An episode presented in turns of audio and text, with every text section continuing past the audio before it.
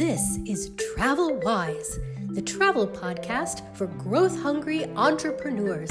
Join us as we explore travel, continuous learning, and the psychology of flow.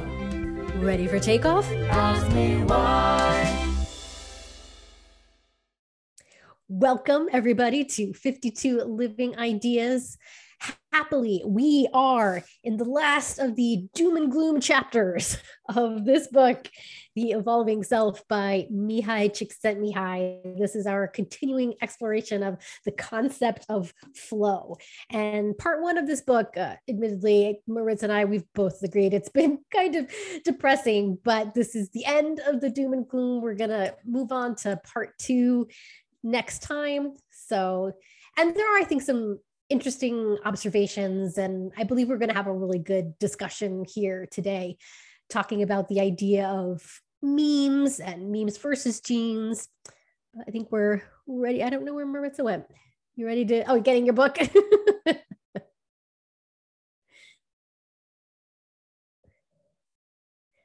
Did you want to say anything else here to get us started? Sorry about that. No, no. Um, we're good. This is just this is our banner um page here reminding you guys that this is a sequel to Flow Book. Um, we operate from whenever we speak of flow, this is the definition we're using. And then that's it. That's all I want to say about that. Yeah, yeah. So just really quickly, we've got a presentation here. So even if you didn't have the opportunity to read the chapter, we're going to pull out all the most important points to talk about here. We're going to do breakout rooms, about 20 minutes, small group discussion, and then we will come back to the main room here and have a big discussion about your takeaways and your biggest questions that will be inspired by this chapter. But we do always like to begin, um, as Maritza pointed out, with the definition of flow that MC gives us here. So, flow is that state when you are so immersed and involved in the activity that action and awareness seem to merge. Uh, the experience itself is so enjoyable that uh, time passes strangely and your sense of self disappears. And the other really important indicator of flow that we always talk about is this idea of the challenge skills balance, where you're in this sweet spot that we call the flow channel, where your skills meet the challenge at hand. And that, that's part of what gets us into this state of such engagement.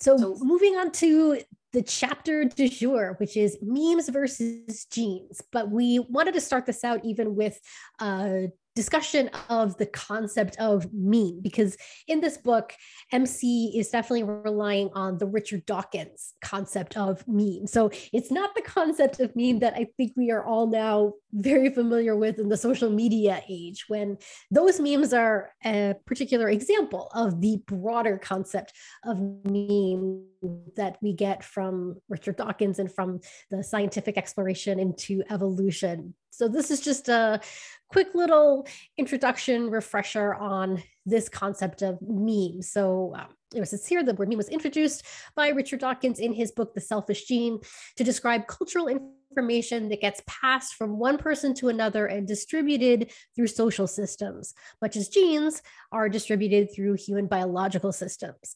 And he points out that it comes from the Greek word mimesis, which means imitation, because cultural instructions are passed on by example and imitation. And I just wanted to point out, I love this slide that Maritza put together. And if you didn't notice that the theme of this beautiful background picture is mimesis, which it says there in the bottom right corner. Anything else you wanted to point out from this discussion of memes that we really should pay attention to and need to know? Um, just the idea of the fact that you know the last line is it's very small and the bottom there but it says these memes constitute the moral system and generally they have been the most successful attempts humans have developed to give a desirable direction to evolution that kind of is like a um, a foreshadowing of the entire chapter so we're to we're going to be addressing that statement as we move forward in all the other um, sections here in the book um, and I do want to say before we move forward, I was not in love with this chapter. I really wasn't. So we're both uh, Joya and I are doing a happy dance for coming to the end of the first section. But I think we did agree that the the broad concept of the chapter and the questions it raises i think are even more interesting than the chapter itself. So i think even having this discussion of memes in the broad sense and again you know, we, this is a discussion about the broad sense of memes as he points out here. Examples of memes are languages number theories uh, songs, recipes, laws, and as Maritza pointed out, moral values. These are all memes that we pass on to our children and our grandchildren, and they spread throughout the culture. So, memes just really is this broader idea of cultural products, the unit of cultural information that can get passed on in a way that is perhaps analogous to genes. Right. And if nothing else, if you, you get nothing else and you discuss it and you run away, this page here, I think this is great to remind folks of what is actually meant when we're talking about memes and why it's actually a little scary that we're using image clips and we're calling them this thing, this thing that is so pervasive in our entire, you know, evolutionary being from a cultural perspective. So I just thought that was interesting. Hmm. Obviously, the humorous image clips are an example of a meme, but the concept of a meme is so much broader, and there's a lot of richness, I think, to explore when we use that original definition. Right. When I was writing this, what came to mind is the idea of, um, you know, some of us in this room here are old enough to have heard a song and to hear somebody younger say, "Oh, this is a great song. So and so wrote that," and you're looking at them. Try again, man two two artists ago was the original person who wrote that song. And but the original writer or singer of that song it just wasn't popular so it didn't take off. And then this new other version is the one that took off. So when now forever that song is associated with the second person to sing it. That's kind of what you're hearing here. What they're talking about a meme is there are so many ideas concepts things that are out in the world, the ones that take root and the ones that become the progeny of the previous idea are the ones that get pushed forward and they're the ones that we trace for evolutionary path when we're talking cultural evolution. All right, shall we get into the book? Let's get into the chapter. So the first point is this idea of the competition of memes. Again, this is the analogy to the way genes would function. Uh, the main point here, generally memes that do the job with the the easiest demand on psychic energy will be the primary ones to survive. Um, as he points out here, the information we generate has a life of its own, and its existence is sometimes symbiotic, sometimes parasitic relative to our own uh, human evolution here. And another point here that says, um, you know, memes require only our minds to feed on, feed on, and they will replicate images of themselves in consciousness. An older, viable meme generates in the mind of a person a new meme that is more attractive and has an even better chance of surviving in the human mind because it is more powerful, more efficient, or cheaper. I think that's even the one that's maybe the most similar to this idea of the way music evolves. And I have to say, personally, a lot of times I like it when the newer artist, uh, you know, has the version of the song that it, I often find to be the improvement on the original. There's a reason why another artist takes that song and makes it their own, but maybe Maritza has some some particular songs so, in mind where she's so preferring the original. what we've learned here is that Joya is going to be the happy older lady who's happily rocking in her rocking chair. I'm going to be the cantankerous one yelling at people to get off my lawn because I hear the new song and I'm like, I don't get why everyone prefers this one. It's not better. The original person did it right. Now I'm just really curious, which which songs are you thinking of? Um, Spanish. Actually, I don't really okay. know very oh, many okay. English Maybe. ones, but um, there's so many um songs that I swear my ears bleed when I hear the new version. Oh. It's like, yeah, it's not. And again, it's my bias because the general consensus and populace is that the new one is better. It's faster paced. They sped up the salsa. They simplified some of the beats. They love it. Me, not so much. Anything else from uh, this first section of the chapter you want to make sure we talk about? So the the competition of memes here, it's this the concept that we're being shown in this section is a direct tie to Darwin's concept, and not just Darwin, but others, the evolutionary concept of survival of the fittest. So this is telling you that not only genes follow this path of survival of the fittest, so do memes. And the the scary thing about this, and to me, yes, some of this registered as scary, maybe not scary, maybe more cautionary tale, as it were, because what it's saying is that we've already acknowledged several times here together that we walk upon the shoulders of our ancestors. And what it's saying is that those bits of data that we have collected from our ancestors, they are not all the bits of data that the ancestors had for us. We only have the ones that were most pleasing to the generation that came immediately preceding us. And that generation only got the bits of data that were most pleasing to the generation that immediately preceded them. So it's like, what all got lost in translation? So, as somebody who really likes information, I'm sitting there going, oh, there's a lot of information lost. But but again, I, I think that's the natural process, and that's what we're being told is that and and we'll actually i'm going to hush up because what i was about to say is kind of a spoiler. So let me not. Let's go on to the next section then. So this next section is all about memes and addiction the main point here, as the slide says, just as drugs can modify our brain chemistry and produce effects that become addictive, demanding, and controlling, so too parasitic memes can take over our control of our consciousness and of the social consciousness. I feel we're going to be talking a lot about music here too, because that's the first one that comes to my mind. Certainly thinking about addictive memes. I am definitely that person that almost always gets some kind of song stuck in my head. Earworms are definitely addictive to me. Uh, but um, one point here the distinction between a symbiotic and a parasitic meme is not always uh, easy, an easy one to make. In a symbiotic interaction, the memes contribute to our well being. In a parasitic interaction, the human is no longer in control, and the meme is a destructive force within the human consciousness. So maybe that might even be the interesting musical question of which of the songs that we like are symbiotic and memes musical memes that make our lives better and which are just those annoying earworms that we wish had never been created. That just makes me think of the barney song. That's the first one that pops to my mind. Oh my. Um so for me this this section um i i am really what called to mind of the concepts of action and consequence and this, again, we're talking cautionary tales because, you know, doom and gloom chapters.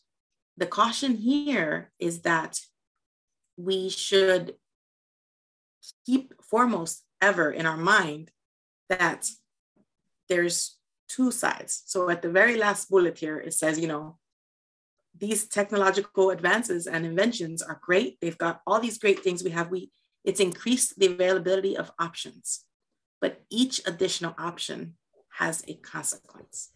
And failure to be aware of that could bite us down the line. So that's basically what um, we're being told here is that, and it's just like anything, you know, you can have, I tell people, I believe I have an addictive personality. I get addicted to books, to learning, to reading. Okay, it's the coffee. But the the idea here is that they're using the word addiction to say like you can i could if i have a coffee pot next to me i could really just refill my coffee all day and just keep drinking all day and it would not it wouldn't hurt my feelings i enjoy the taste of it i enjoy the feel of it. I can drink it all day. So what this is saying if i am not being conscious i will sit there and drink coffee all day to the detriment of my body. And if you extrapolate that to other aspects and facets in your life that's what we're being told here that when the meme becomes something that is constantly going into your stream of consciousness without actually hitting the conscious part of consciousness, you're going to run into troubles here. And if everybody in your community or society is doing it, it's going to become big problems and troubles. All right, shall we move along? Let's go. So, next we are talking about memes and media. And this section I thought was just fascinating to read now in the 2020s as opposed to the end of the 90s when he was writing this. Are even thinking about addiction and social media and just the presence of media and the explosion of media that the internet has made possible in the past 20 plus years? This point i think is even more true than ever and there's maybe more interesting things to explore about this particular topic but the main point here says media has become a major facilitator of meme distribution and controller of our consciousness. It allows us the delusion that we are in control of our actions and that we are privy to an absolute truth. If we don't take charge and use media for our own goals, they may take over and use us for their own ends. So, again, this is the same point that he was making in the earlier section, talking about addiction, because media, as we all know, is an example of a potentially addictive substance. But this is this whole point about every kind of new technology will have its pros and its cons. And it's important for us to be conscious of what they are doing so that we can be intentional and take advantage of the pros and try to minimize the cons. And certainly, I believe that is true with media. So, this section in the book, he focuses mostly on television and the cautionary tale of television. I included social media because I think that he would have included social media in this section here if the book had been written a mere 20 years later which is that's insane. By the way, pause and think about what I just said. Just 20 years after this book was written, I think, because this book is in the 90s, right? I think it's even like 1999. Oh, oh 19, that, 1993. I always so, thought it was later, but you're probably right. So 1993, 20 years later is 2013. And the world as we knew it in 1993, for those of us old enough to have known anything in 1993, was so vastly changed so as to be almost unrecognizable. How does one keep up? How do we avoid the memes would have been thrown at us and discarded in such a rapid fire manner and so quickly that some of us are still trying to process memes from 2013. And now here we are, another almost 10 years later. It's it's daunting almost. The and but the crazy thing is one would think that with the explosion of the internet onto the scene for us,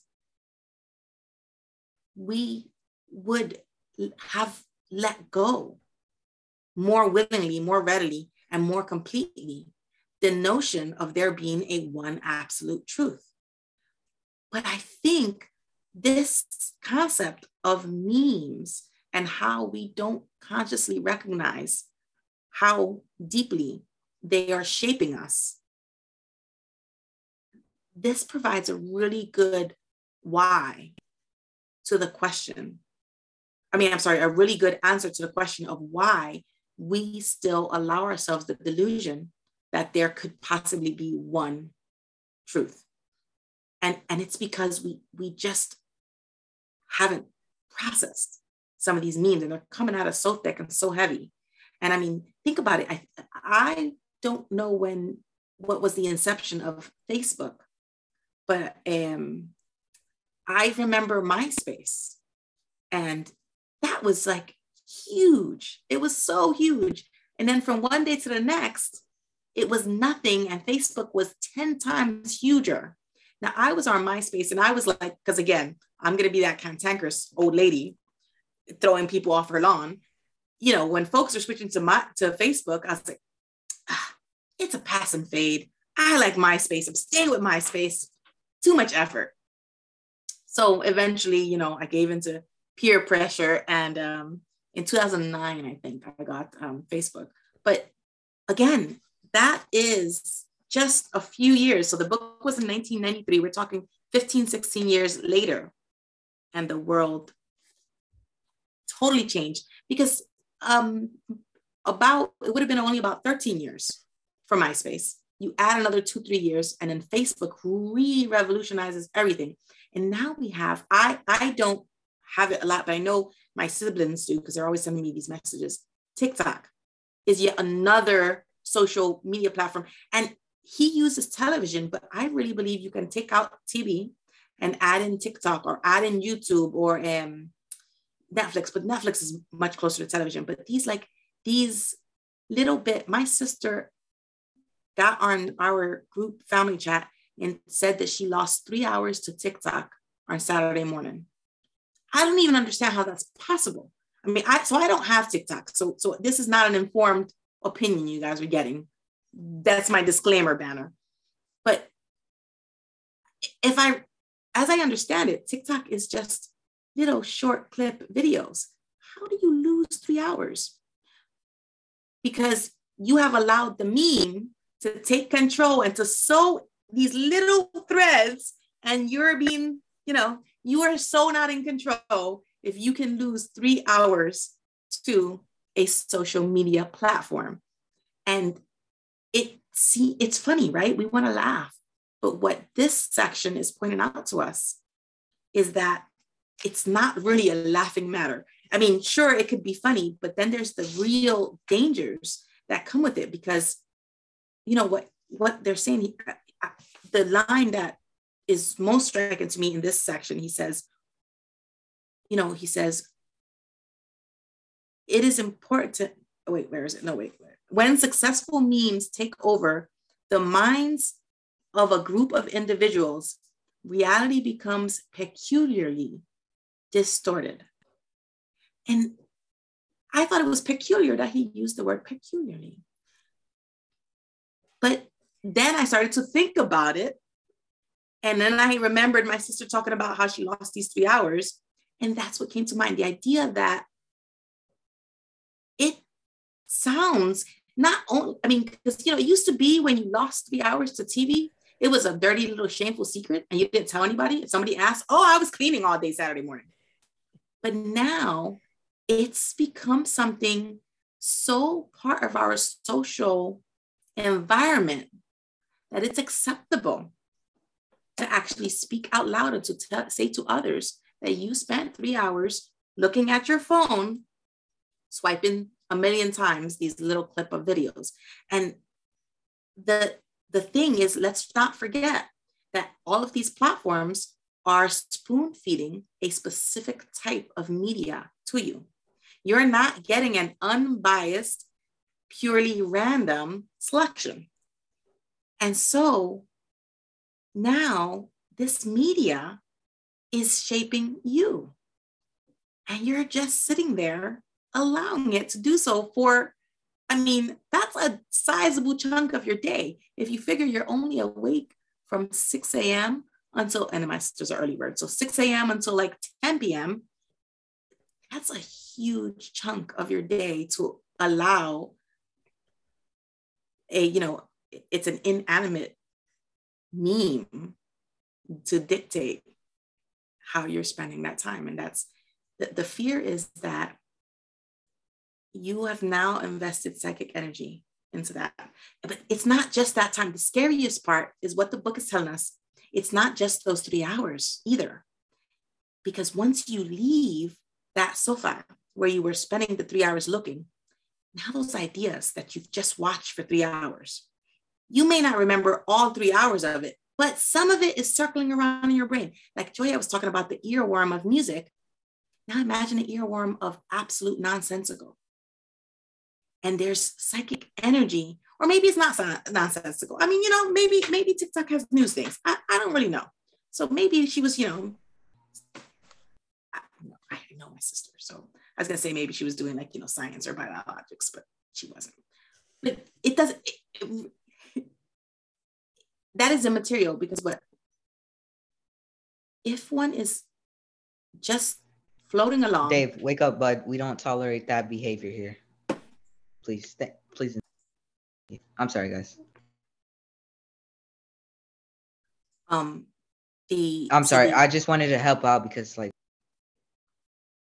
uh, I just wanted to help out because, like, a participant was already sleeping. That's okay. People are allowed to sleep. I I didn't know we were. I didn't know we were allowed to sleep in the meeting. My bad. I'm new to the, the to the meeting. I'm sorry. I'll stay muted. Thank you. Um, so, well, maybe that's my cue to hush up anyway. The, the, uh, so I just, this section is extremely powerful, I think. And it is just, we're going to get more into a way to try to combat this concept. We're going to touch upon it just a little bit in this chapter, but we'll discuss this amongst ourselves. I just, I ask you now as you go forward, looking at all your different social media things, keep in mind that there's a possibility that it's shaping you.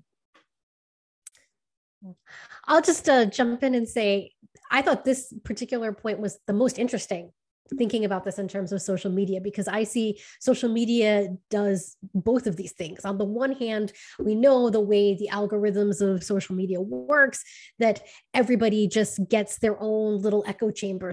So as opposed to just 20 plus years ago when we all had TV, there was perhaps just one mainstream narrative where everybody who watched TV got that same narrative. And so there was at least maybe a common sense but as MC was already pointing out, you wouldn't necessarily want to confuse that one common message with perhaps absolute truth.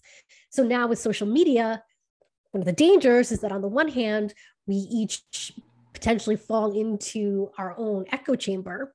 But the flip side, the positive side, is that there's also just opportunity for anybody to publish and find an audience and get a voice. So there's that opportunity for so many more voices. Laura, Laura, mute your mic, please. Laura. So that we can. Um, Oh, I was talking So to a participant. I'm sorry.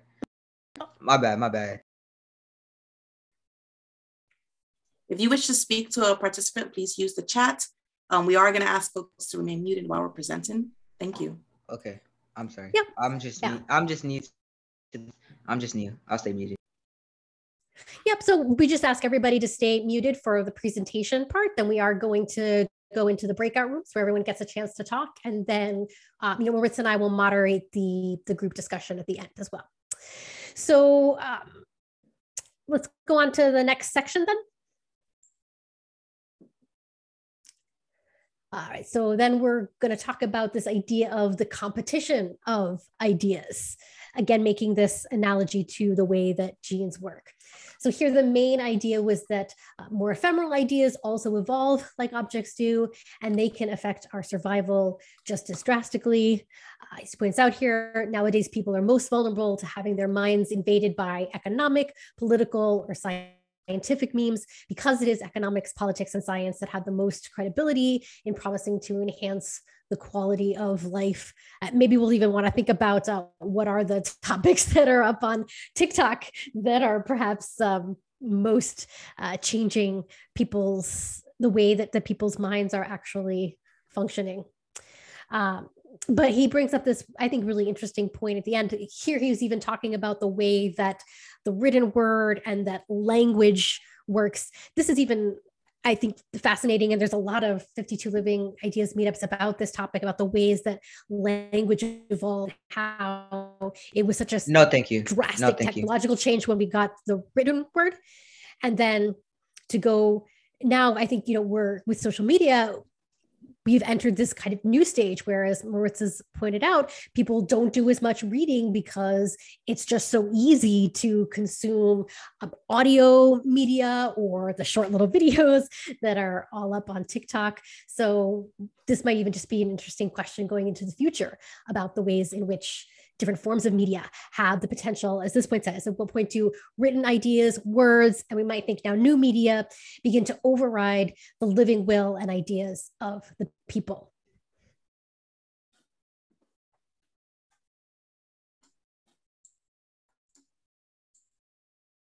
For me, it was an interesting thought experiment to think about um, that there's that the competition of ideas could be a negative thing. Um, and, it, and it started with the previous section, right? Looking at social media and the negative, um, potentially negative connotations. But it's it's again, it's that it, it's it's the brutal conceptualization of these concepts as survival of the fittest. When you frame it into that context, it's it really does cause one pause. Um, and that, you know, interesting here thing here is it, so, you know, in chapter three, we spoke about the um when um what is it? Um oh man, am I forgetting the word? Some the X X what was the inner and outer phrases that we used for um knowledge? Exomatic uh, intrasomatic and extrasomatic. We spoke about how, for most of our history, it was intrasomatic knowledge that was passed down. A, a huge turning point for us, for us was once we entered into the extra somatic realm. And that's what we see here. So the, the advent of the written word totally changed the course of how we were going to evolve. And the thing about that is that that's not encoded in our genetic structure or makeup. There's actually nothing within any of us that would dictate that our evolution would be so impacted by this thing, literacy. And yet, it happens. It happened. It will continue to happen because now we're not reliant solely on the songs of our ancestors. They can write them down. We don't have to remember them. Um, and you know that's an oversimplified example, but um, that's what it boils down to. That we can pass on more and greater amounts of data. But here's the catch once it's written down, it's no longer yours.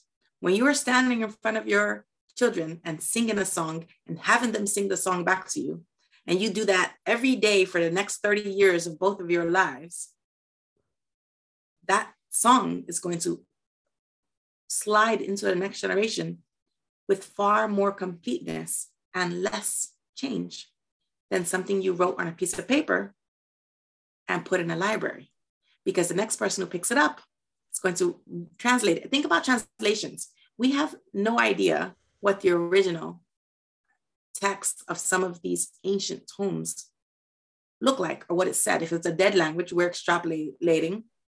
We are the translators. So, you know, that phrase lost in translation, that's this. It is words acquiring a reality of their own. And that is really, to me, a chilling concept. But again, it, it makes perfect sense if we are beginning to consider that our culture is a breathing, moving, evolutionary entity into itself. And, and then the last bullet I put here, I just couldn't resist because this is a song, this is a song, sorry. It is a question that really does give one pause. At what point do the written ideas or words begin to override the living will and ideas of the people? Are we today asking this question enough?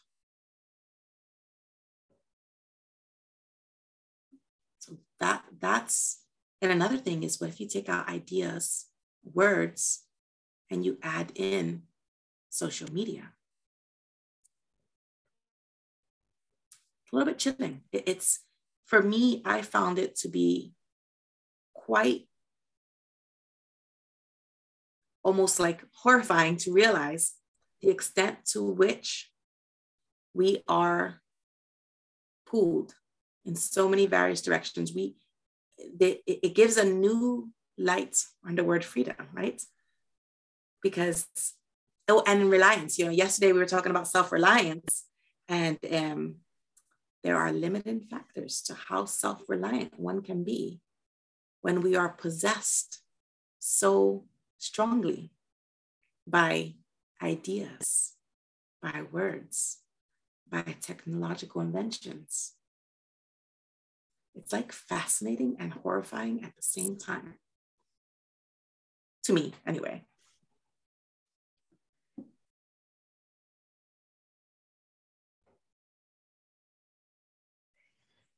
And so the last part of the chapter here is all about memes and materialism. So the major point here, objects and conspicuous consumption provide such obvious symbols for the expansion of the self that we are particularly vulnerable to being invaded by material memes.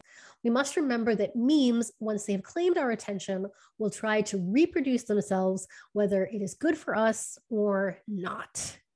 Um, so and you know this is i love even the graphics that that Maritza has included here of all of the crazy hoarders, the hoarder's house, and the the man with all of his things. Um, you know, and as the chapter points out, you know, as the the hoarder of objects, you know, looks on the objects he possesses, a man is deluded into thinking of himself as a big deal. It becomes easy to spend one's whole life accumulating property without end just to feed one's ego. So this is the point that you know it's not just ideas or media or objects of consciousness that function as memes that the physical objects can have this same effect on our consciousnesses as well.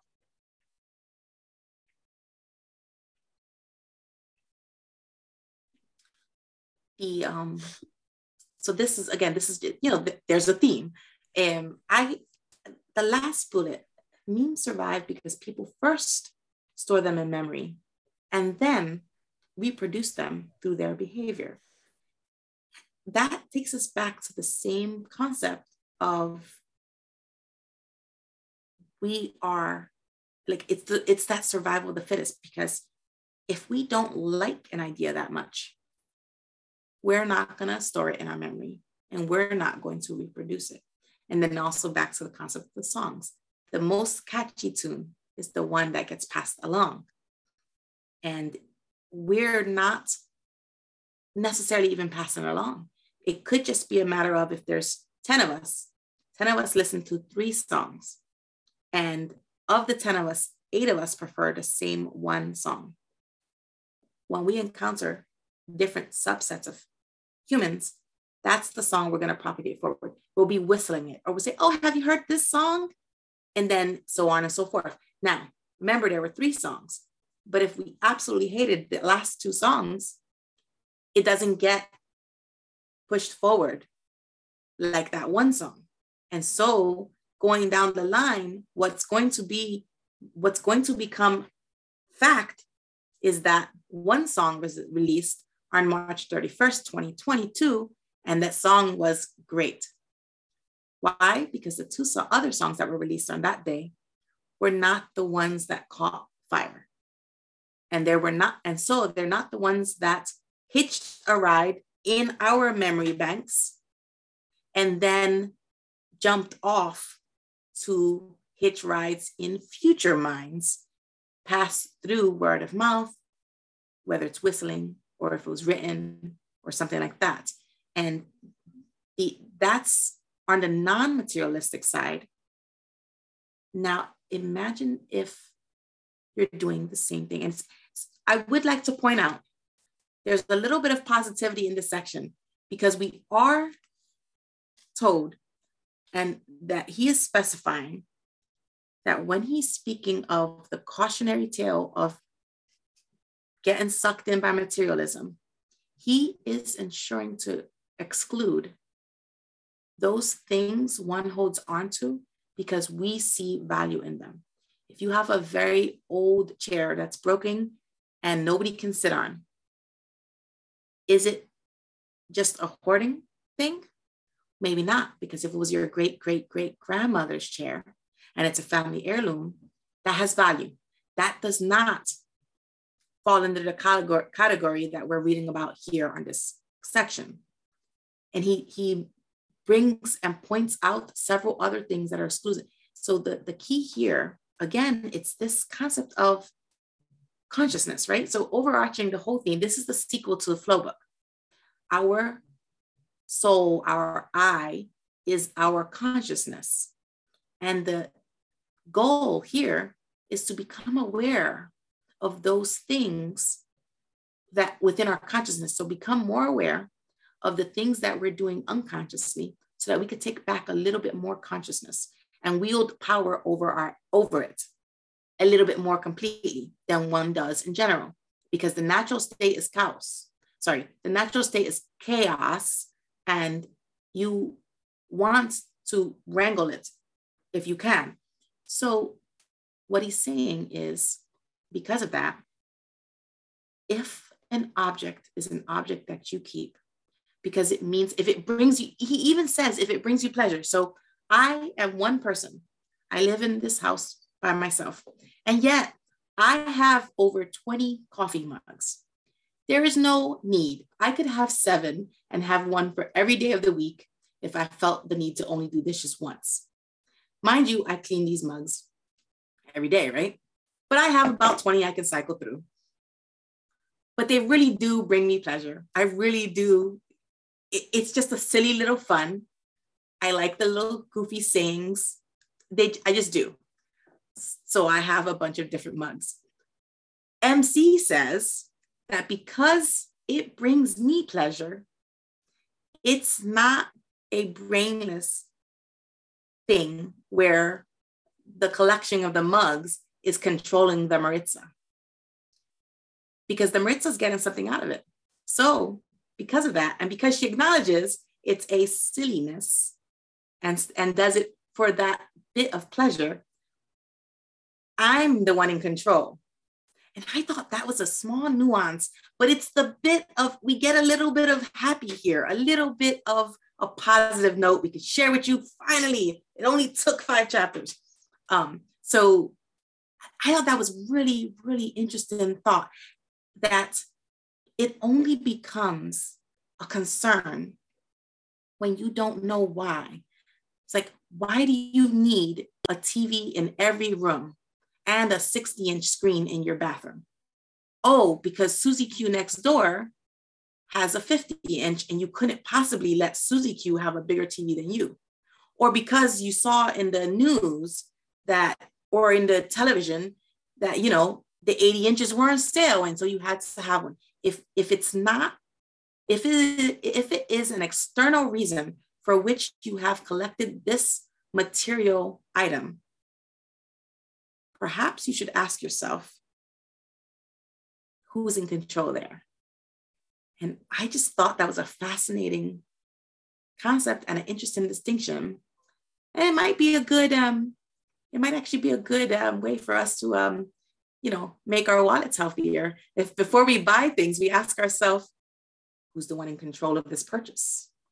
I have to admit that I um I have given in to Amazon because you know Amazon sends me the message and goes, Wouldn't you like to look at this deal?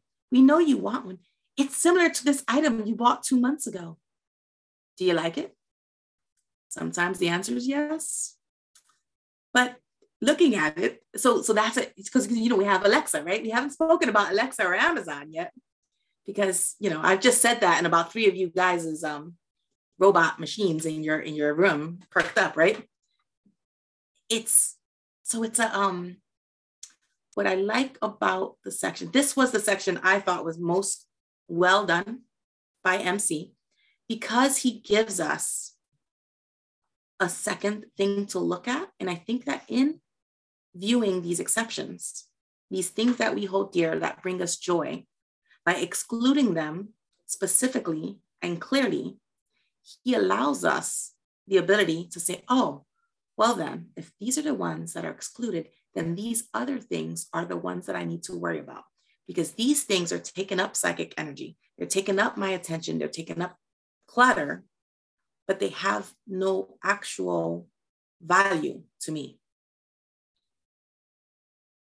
I just wanted to share that bit from this um, section. Also, I do want to share with you guys that in the writing in the corner, oh, you can't see it because I write in pencil, but on the sideline here, I actually wrote in something, he was writing something that affected me so viscerally. that I actually wrote, I refuse to be slave to my material possessions. And um, I don't actually remember what it was that I that it triggered within me that made me write that, but um, write it I did. So I felt the need to um, go ahead and share it with you. This is so th- this um chapter is it? So yeah, we have the one the next slide. So the next slide is a bringing together of several of the concepts we've discussed. So our last slide here, it, it's the conclusion of this idea, but I think it's really been just the conclusion of everything we've been talking about here so far. So just maybe read this one out. So it says here, memes are supposed to help improve our lives, but many make us act against our interests. It is often difficult to tell when that line is crossed. It is not easy to know when we are serving the runaway replication of memes and when we are doing something because it is best for us. It is impossible to rid ourselves completely of the artifacts and ideas that populate the mind.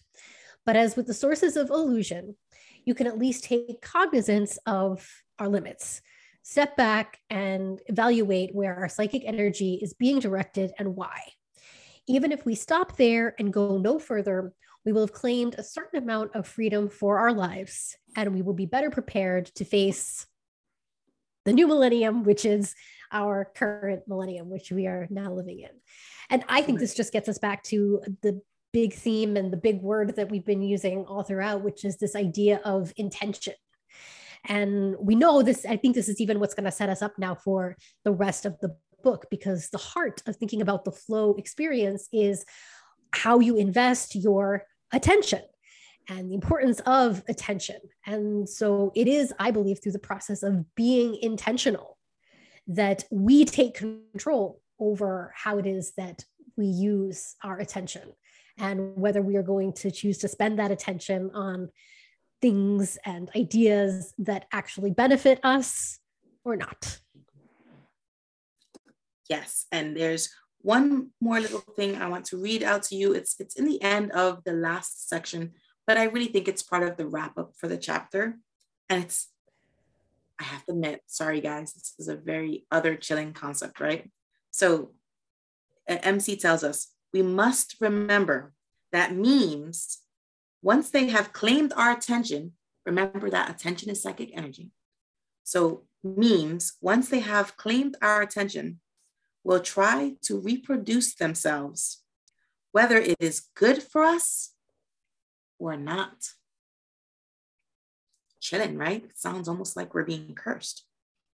Um, the he uses the example of the concept of democracy to highlight this um, statement. And it's a, it's very well done, very well explained, and it's it's kind of eerie, but again, but it ties perfectly to this this last idea of, you know, we we're not going to be able to stop. You know, some some ideas take on a life of their own. There are I, we are living the embodiment of ideas that took a life of their own generations back and we're living them. So we we're not going to be able to rid ourselves from them right? But the idea of this was where i was i was about to say the spoilers and i stopped myself because this is the where i was going. The idea that sometimes just becoming aware is enough it gives you that awareness you know you just shined a mirror onto something. And now, because you can see it, you can grab just a little bit enough to move forward, even if you cannot change it. And it, it, that's kind of a hard concept, but it's a very powerful one. So I think this takes us into the question we have to direct your small group breakout rooms here. So this was a question from the book in the, the further thoughts and questions that MC gives us at the end of the chapter. So his question here was, for example, the idea of country is a necessary and beneficial component of culture. Yet patriotism can easily turn into ethnocentrism or lead individuals to mindless self sacrifice. What are some cultural memes in today's world that control our behavior without our quite knowing why? And again, I think Maritza is pointing out exactly why we think this is such a fascinating question to explore, because maybe precisely by starting to pay attention and identify explicitly what some of these memes might be, that it sometimes it's the first step and sometimes it's it's the only step required to actually take back your control so that it's you controlling the memes and not the memes controlling you so I am going to set up the breakout room. Let's see how many people we've got. Well, hello there. All Just right. I'm going to finish one thought very quickly to Sharon. Sorry. Okay. No, Sharon, I was going to say I, I tend to view myself a little bit more like you, whereas I, I don't think that the social media has quite the hooks in me that it has for some other people. But doesn't this chapter make you wonder? Sounds like you guys had a oh, really interesting. Oh. Yeah, it actually made me think maybe there's some that I'm not even aware of. And I was kind of hoping that others would have examples and I would think, oh my God, that's where I've been hooked and I didn't even know it. So we're hooked on the concept of democracy. well, yeah. That's not a terrible one. Oh, I, I just realized something, but like, are we gonna post in the chat, do like the normal format that we do if we have questions or comments? Yeah, yeah, let's do um we should. if you have question, takeaway. Sounds like you guys are having a really interesting discussion in that room. So maybe there's even some uh, ideas from there that we'll want to take to the big room here too. Yes. Well, we were laughing because we realized that all of us that are here were the ones that were in the breakout room, all with right. the exception of you. And there, there were some other people, yeah, Laura, and then a couple other people I think kind of were like dropped off too. So, so right, just putting people yes, the ones left are mm-hmm. all the ones that were together in the group. Um, so yeah, so I mean, that's um, what do you want to do? Do you want us to give you more questions? What are you thinking, Joya? Well, do we want to start? Maybe we can add this question to the list, which is um, maybe what are ways that we might not even have thought of that uh, social media might be getting its tentacles into us? That might be a question. And not just social media. I think Maritza brought up that um, advertising is now more product placement. It's not mm-hmm. even a, a real ad anymore. And and you know what, Maritza? I'm thinking I wonder if that goes on in other ways that you don't even know. You know, you maybe you're at the health club and you know you're walking through the health mm-hmm. club. I don't know. I'm. It's definitely going to give me a heightened awareness to pay attention. Yeah, Well, even you know even things like so I work in um, well I don't work in the hospital. I work for a hospital, but um the nurses are all advertising for um Under Armour because the sweaters that we buy for them for chilly weather, they have the Jefferson logo on them, but the brand, I think it's Under Armour. I could be wrong, but whatever the brand is, it you there it's displayed on the arm a little bit mm-hmm. and the mm. small back. So they're advertising not just Jefferson Hospital, but also whatever is the brand of the sweater before we put the logos on. It's crazy and you don't think of it but i see it every day um different things um like even pens you know a bank doesn't give you a pen for free out of the goodness of their heart. They give you a pen for free because it has their address on it. And what about um uh, cars for those of you who buy a car how many of you before you drive that brand new car of the lot, how many of you ask them to remove the placard that has the dealership logo on it? It didn't occur to any of you. So you're all driving around advertising for that dealership. Right. Oh. Hmm? I don't have a car, so I don't. Neither do I. What's up? All right, it looks like Anton has a question here to add to the list. Uh, or or a comment. I don't. Or a comment, or yeah, a takeaway, or some thought. yeah, yeah. A uh, meme, a meme to add to the list. Yeah, well, I, I could even say like I never thought of it. It's, it's so interesting how one of the things that I gained from not just like these conversations, but conversations that I have in different groups in general is like sometimes somebody can make a simple, seemingly simple observation, like what Maritza was saying about advertising and how it works. I see it on the side of buses, we see it on billboards, that's blatant, but I don't think like how everything that you see whether you're consciously thinking about it or not can be seen as a form of advertising like brands logos so yeah, but here, here's one thing that I'm realizing. I think I might be able to tie this in with like social media as a meme, because like um, I'm 32 years old, and I think because of my age, I'm like I kind of feel between two generations. I feel between the boomers and then people who are like 20 years old, like much younger than me. So I kind of relate to, I kind of, if you start saying the way things used to be often enough, you realize you're getting old or feeling like you're getting old because 32 is not that old. But uh, social media and technology has accelerated things so quickly, you feel older at a younger age. I think that's that's what's actually happening. And but there's still like a, I think it's a meme of you know uh, kids these days versus the older generation, and that repeats itself. But now social media has widened the gap. Like a social media passes on meme, it is a meme or passes on memes itself, but it's also widened the gap because of it's not only accelerated our culture, but like obviously the younger you are, the more you relate to that.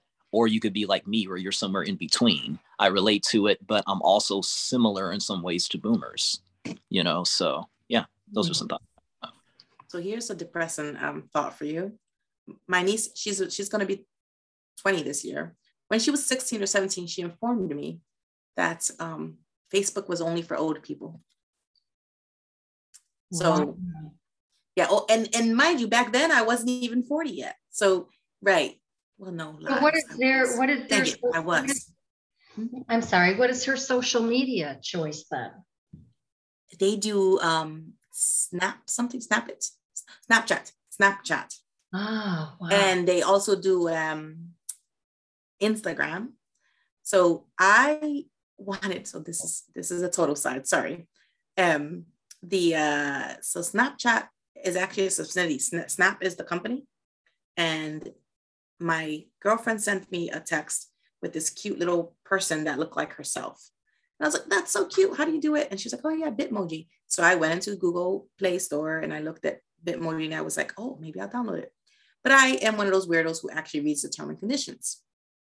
And Bitmoji is owned by Snap company. So I never did download it, uh, install it, because when you read the terms and conditions, they're actually like horrifyingly terrifying. Um, you have to agree that everything on your phone is there every picture on your phone is theirs. They have rights to it whether or not you post it to any of their apps. So i was like yeah we're not downloading that. But that chat is the one that all the young kids use and that's the one that supposedly disappears. I think you send a text message and it goes away but is it going away if they have access to everything on your phone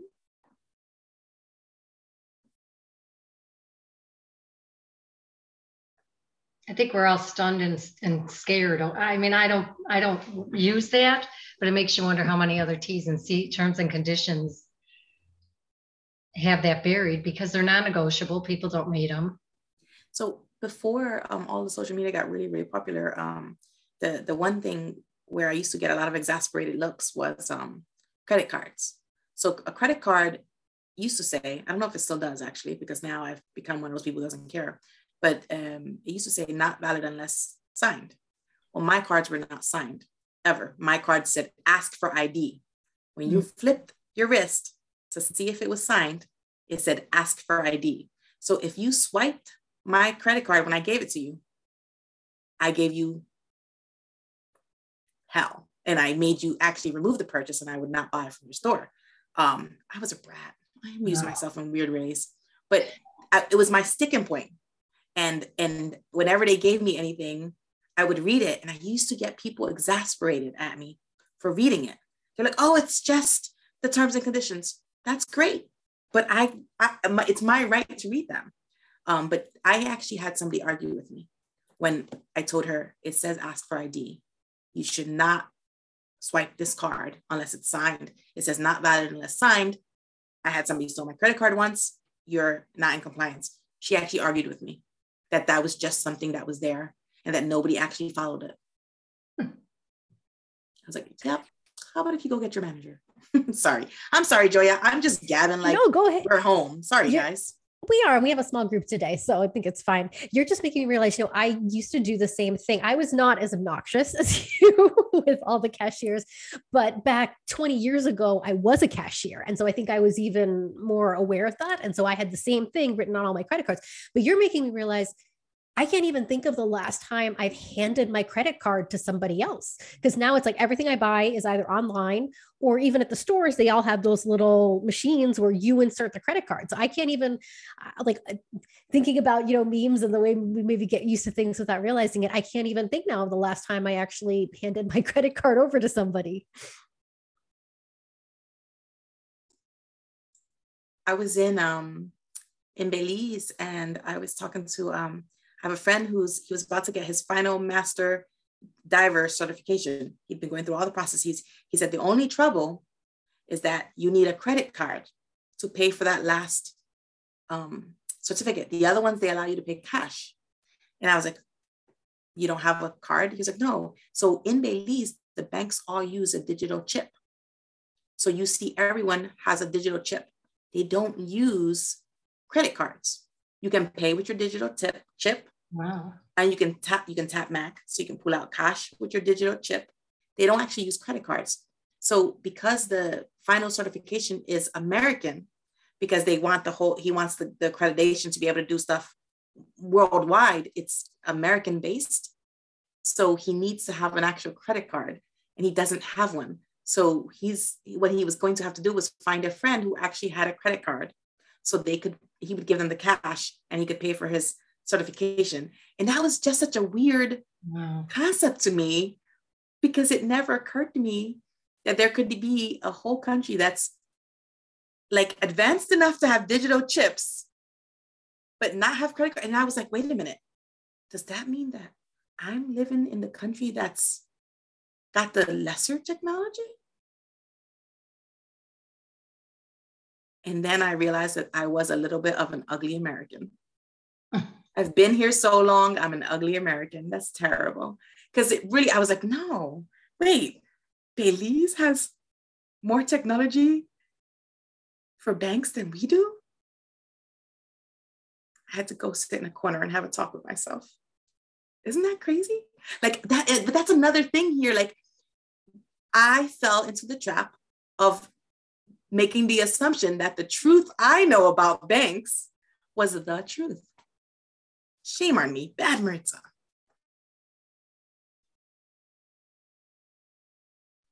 But it's common in philosophy groups for them to, or common enough, like when I'm there to talk about absolute truth or what is the absolute truth.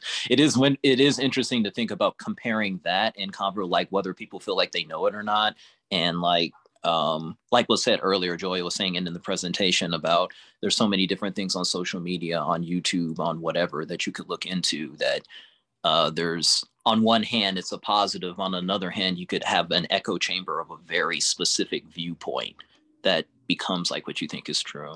Yeah yeah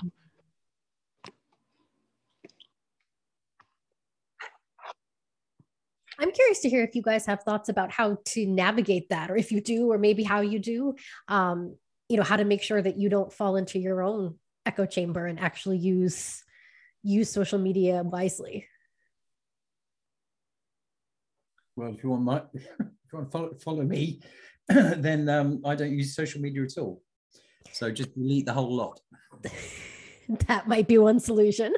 Turkey. Give it a go. Possibly it's possibly i mean like if i'm honest with myself like i don't as addicting as social media is i do sometimes wonder to myself would it be easier if i wasn't if i didn't have any social media? Because there's also like a guy uh, cal newport uh, who wrote a book about quitting social media. I think jaron lanier might have also written that uh, about something like that too. But like i uh i try to manage how many tabs I'll, i will choose to have open. So I'm like, okay, choose a select number of tabs to have open.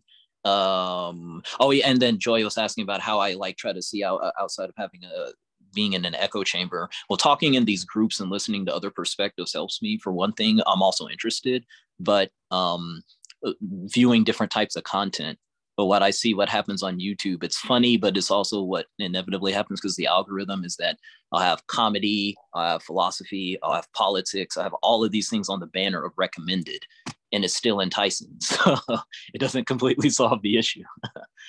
That's what I have to say. Hmm. Looks like Marco has some thoughts to share here.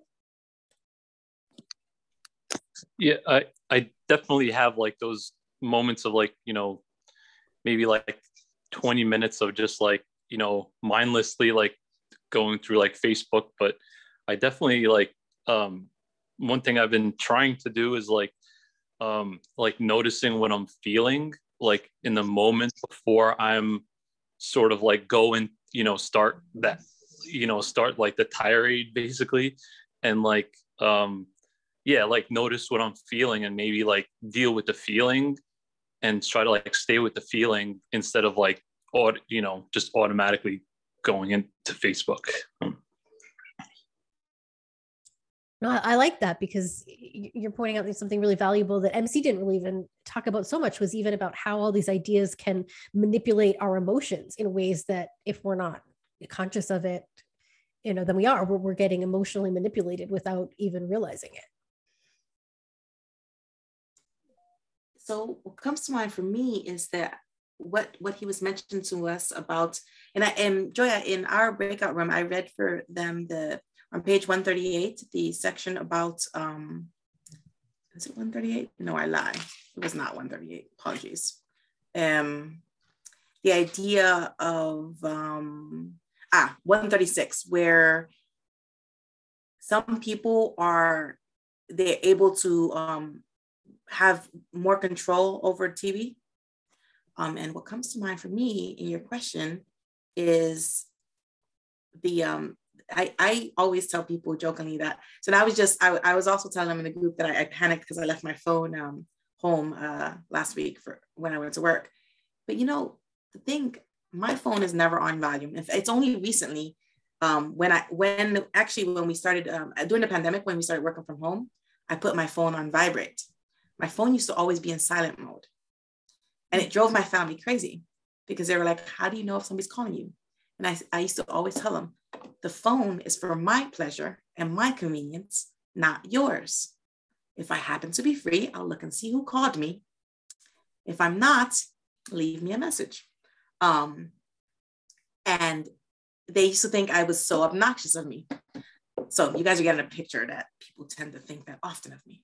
Um, but so when, when I went, when I started working from home, I, I put the vibrate on because now I'm using it for work. I have to be available. I have to actually answer it. But I, I don't, I still don't use volume because I really, I just, I don't like the intrusiveness of it. And, and so what I was thinking, what came to mind is that I do have social media. And for me, I really like it because I use it again for my convenience. I don't have time or, okay, real talk, desire to reach out to every last cousin and second cousin and third cousin that I have. But I do want to see their baby pictures and those very periphery feel good things of my family. And my family is like ginormous, huge. I mean, we have like eight aunts and one alone has 10. And then they're all my age and down. And so they have their families and some of them, so huge. But I enjoy, so I go, I don't have Facebook on my phone. Like, um, well, I could go onto the internet and get Facebook, but I don't have the app. but I do go into it. Oh, and I don't turn on notifications. I, you don't need to tell me that. If I'm curious about what's on Facebook, I'll go look for it. And and then that so that's the way I treat social media. Social media is there for my convenience.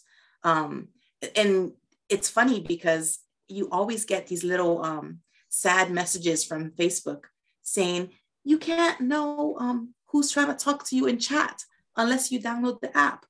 And I'm like, that's okay. I'll wait till I'm at a computer and I can check it.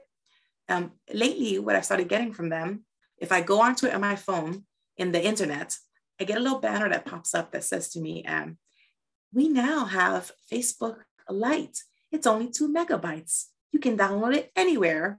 And I laugh because it makes me think that this digital platform can't imagine why on earth somebody would not want to download their app unless they have space constraints. And so their answer is if you haven't downloaded the app, they're going to tell you that they have a lighter version of it so that you can download that app. And I had to chuckle because I, thought about that here that just now when you were talking, Joya. I was like, that's the the the thing. The meme is trying to control me still, but I win because I refuse. Um, but so that that's just um, I think that you're not necessarily doomed if you do drink the Kool-Aid and get a Facebook account and get an Instagram account. Um, because just don't let it become your whole life, right? Um, if you can selectively choose when you're going to partake in that. But then I wonder is that also true of something like TikTok? If you're losing three hours to TikTok, that's not really selectively choosing, right? I don't have TikTok, but I'm saying. Probably not if you're losing three hours. Oh, wait, but it looks like a DLJ has something to say here, and I'll have, I have a comment too. Okay, sorry, do you want to drop? It just uh, occurred to me then um, from what you said. Is this going to be the same psychology as addiction? Is it related? Or is it a case of trying to kick the habit? I mean, I said cold turkey earlier as a joke, and I thought, well, maybe it is. Maybe it's the same brain chemistry involved. No, that, that that is true. So I think you know, studies are showing that people get dopamine. There's like a dopamine hit from responding to your um, social media and from the the dings from your likes that people get like a dopamine rush from that so it looks like there really is a you know a definite kind of you know, brain chemistry addiction that is going on in the way that people are responding to social media i, I was just going to piggyback onto what maritza was saying and um, so my phone live lives on do not disturb mode because i do not want to be disturbed um, but I will share that this definitely caused uh, arguments between me and my husband, even before we were married and we were first starting dating. And it just really annoyed him. And he was like, you know, what if there's an emergency and I have to get in contact with you? And I'm like, if there's an emergency, call 911. if there's an emergency, call your mother, call your best friend. Like I am letting you know that I am not the person to call if there is an emergency. And so we eventually compromised that I added him to my favorites list. So with your favorites, you can choose certain people um, who, if they call, it will like ring, your phone will ring but it still didn't solve the problem because most days I work from home. And when I do, it's usually I'm like here at my computer in one room and the phone is in a different room. So even if it does ring, you know, I, I don't hear it. But but that's definitely me that I I like to be in control of my phone usage. And I will say, you know, I mean, I do check the phone throughout the day. So it's not like, you know, I'm to totally miss your message. I mean, I'm usually checking the phone, you know, more than once a day, but no, I, I definitely do not get any of the notifications. I definitely do not want any of the bells and the dings, and I don't even want the vibrate. you know, I want to look at the phone when I look at the phone and then, you know, and I choose what it is that I'm looking at. I I know some people like a strategy is even they have they they come up with very specific times. Let's say when they check email, or there's very specific times when um, this is especially true for people who use social media for business. Like they'll have special times when they know it's like I'm going to go on Facebook precisely because I've got to you know do something that that's related to whatever my business is let's say um, and i've never been that hmm. rigid um, I just find usually it's like, you know, I, I just have my own pursuits and it's like okay when am i going to have the time in this day to, to go check social media? But i was going to share one thing that i really liked even from the passage that uh, it sounds like you were talking about here the one on 136 my favorite quote here was where he says um, if we don't take charge and use them for our own goals they do have a tendency to take over and use us for their own ends. I thought that was even significant that he stresses the idea of goals, like the importance even of having goals. So that I think that's even maybe the first way you start to be intentional is even to start to think about what are your goals first before you then even think about you know why you're using social media. So, so, maybe that even sounds like maritza like she knows her goal with facebook is to keep in contact with the family and see the baby pictures and the family shots and you know kind of keep in touch with what's going on that maybe when you are intentional first about what your goals are that that's one of the ways you make sure that the memes don't control you. So i think you just answered your own question from before about how to control it right? Yeah. So for those who are addicted uh, who's that? Yeah. Um, if it's dopamine, dopamine is about the expectation rather than the achievement, right? So, is there a, a petit mot? Is that maybe the right wrong term? Probably. Uh, is there a disappointment sometimes when you go to social media and it's not as exciting as you want it to be? Anton's nodding. Go on, come on, tell tell the group. Therapy time. therapy time. Uh, uh, well, I mean, there's I, I, I can use examples of uh, how like you know is is stuff like why am I paying attention to this type of thing, and it's something that I think a lot about. But uh, uh one of the things, even though I see some humor to it, that happens with me. Uh, someone was mentioning checking Facebook. Uh, earlier is like i i have a facebook but i don't like i don't post anything on my facebook really anymore. It's like and then everyone from my past i think that's common is on my facebook. So every now and then i check my facebook to look into that but like i never like uh it's like if I go to certain pages or if I look at certain people, it's inspiring, or I'm like, okay, this is worth my time. But like, I kind of laugh to myself. Like, I usually leave Facebook just wondering why I was on there. So I limit the amount of time I spend on there as much as I can. I try to uh, uh, monitor where my eyes go because I know it's designed to be enticing in this way and that way. Like, look here, look here, look here. So I'm like, um, like uh, it ties in with goals. Like I have a specific goal. Let me get on here, check this. Let me get off as quickly as I can because I'll get sucked into this. Uh, even though I like leave thinking, what was I doing? Usually, in my case. So yeah.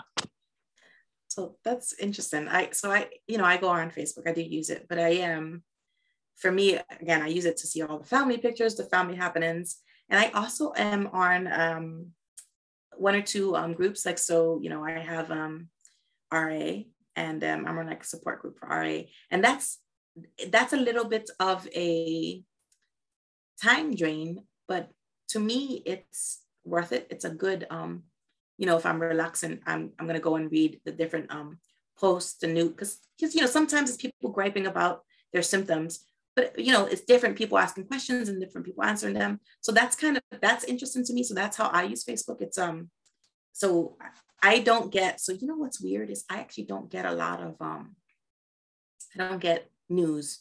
So I guess I must never have clicked on a news thing in mm-hmm. Facebook because I don't get, I know people are always talking about how Facebook's always feeding news to them. I don't get fed news. Um, uh, so I don't know. I, I'm always getting fed dresses or something. But um, uh, the, the idea of, you know what came to mind though, the DLJ in your question, the, the addiction, you know what disappointment I feel? Text messages. So I realized in the last couple years, I want to say maybe now like five, six years now, I have become addicted to the use of text messaging. So, say, for example, DLJ, you and I struck up a friendship, and it happened that 11 o'clock your time worked well for you. And that time, whatever time it was for me, worked well. So, we got into this habit where we would text message right around that time, would be not a lot, but maybe three or four text messages every day. If you went out for supper and you were out late, on Thursday and you weren't back in time, I would keep looking at my phone. I would restart my phone and I would be like, is my text message not working? You know, shake the phone well because, you know, I'm old. So I am, you know, back in the day, I used to like shake things and they started working again. Um, because now I'm addicted to the easy reach of my friends in a way that we didn't have that with phones before. And I don't know when it happened because I used to be not a big fan of tech fan of text messaging, but now I almost prefer text messaging to chatting. And I had I actually had somebody get annoyed with me when I actually had a phone conversation with them because I was doing one, two, or three other things. And they were like, Is it not courteous to give me your attention if we're chatting live? And I was like, Well, I can multitask. They're like, But should you? And I was like, I have lost the respectfulness hmm. of picking up the phone and giving somebody my full attention because I've adopted the 30 second attention span that one needs for text messaging. But in addition to that, seeing the text messages do give me that little jolt of pleasure that my friend and I got to connect, even though if you said good morning to me, did we really connect? If it's 11 o'clock at night and now for three weeks we say almost the same exact things. Hey, how's your day? Eh, all's quiet here. Ah, it's good to know. Have a good night. But it gives me something. And, and then I, so it makes me wonder, is that the like soft dopamine response of which Joya was talking? But it's text message, because that's a meme, that's a new technology that we didn't have 20 years ago. So just for future reference in our relationship, the only time that I would um, stop messaging you if you use the wrong it's, because that's just a limit for me. If you spell it's without the apostrophe or when it should be, or vice versa, then you won't get a reply. So I have a well, you're you are dead to me if you use the wrong there. That too. That so too. just I require proper punctuation. I am a te- so now full disclosure. I again I text message like an old person. I'm not going to send you, you know, RTU. I don't even know if that's one, whatever those are. You're not going to get those from me. I'm not going to say BTW. I'm going to say, by the way, hmm. did you notice, you know, Einstein's new paper on blah, blah, blah. Um, yeah, no, it's not going to. This might interest you. In Malaysia, um, and it seems to be widespread. So I, for those who don't know, I'm supposed to live in Malaysia before pandemic now. Um, but uh, something got lost in translation. So everyone I know in Malaysia thinks that BTW stands for between, like between you and me. oh, wow. Okay. Well, that's, that's great. Really interesting. That's how I use BTW. Just that's even from old school taking notes by hand. And I was never going to write out the whole word between when I could just write out BTW. Hmm. All right. I think we have time for anybody who wants to make any last comments. Well, DLJ. Facebook. Oh, DLJ and Laura. Oh, so I thought it was stupid. The stuff that people posted. So how many people here, just out of curiosity, thought that LOL when they first saw it stood for lots of love? Am I the only one? Oh, two of us. Okay. Sorry. Oh, I didn't know what it was, honestly, the first times I saw like multiple times I had to be like, what is this like LOL lol? Why is everybody saying lol? I don't get And then they changed them. They kept changing them. The second I learned one of them, it was another one. One of them has an R in it, and I still don't know why it has an R in it. Well, what is LOL now? Is it something? No, it's still the same, but they just use something different now. The cool kids don't use LOL anymore. Well, what do cool kids use? Because I I I'm not a cool kid, so I don't know, Laura. Well, I can't. I mean, if I don't know, I gotta ask a cool go. kid. Who among us is the cool kid? Marco, you're the cool kid, surely. it's probably Anton with his 30 year old self, younging. I might be somewhat cooler. I don't know. I think you might be talking about R O F L, rolling on the floor laughing. Oh. oh come on. But I think that might be now. Did, did someone say, come on? I don't recommend that during COVID times. I'm just saying. How, How would a cool person even say something like that rolling on the floor? D. Marco knew what it was. Um, there's so many, I don't even know. Somebody sent me three letters. I was chatting with somebody and they sent me, and again, they're young, they're like in their early 20s. And I got, what did I get? I don't even know what I got. And it was like a whole sentence, but it was three letters. I didn't know what to do. So I pretended I was cool and I sent back two question marks. and then they responded, and what it was was they were asking me, What are you doing right now? But I kid you not, it was three letters. So I can beat that. so a friend of mine, again in Malaysia, we fell out. I mean, I couldn't I couldn't understand why she just suddenly got angry, right? So I just got this message which was a full stop. Now Americans would understand that, but to a British brain, that full stop, not period. A full stop. Yeah, so it was, a, it was a one character message. It was a what to me is a full stop. Yeah. Using the American term for full stop to explain why she was in a bad mood. Oh. Are you with me? I am not. T- telling me she's on a period, right? Oh. Oh. Because oh. I'm British brain, so I'm thinking. I thought it was a, just a full stop. Like that's the end of the relationship. so there you go. One character message.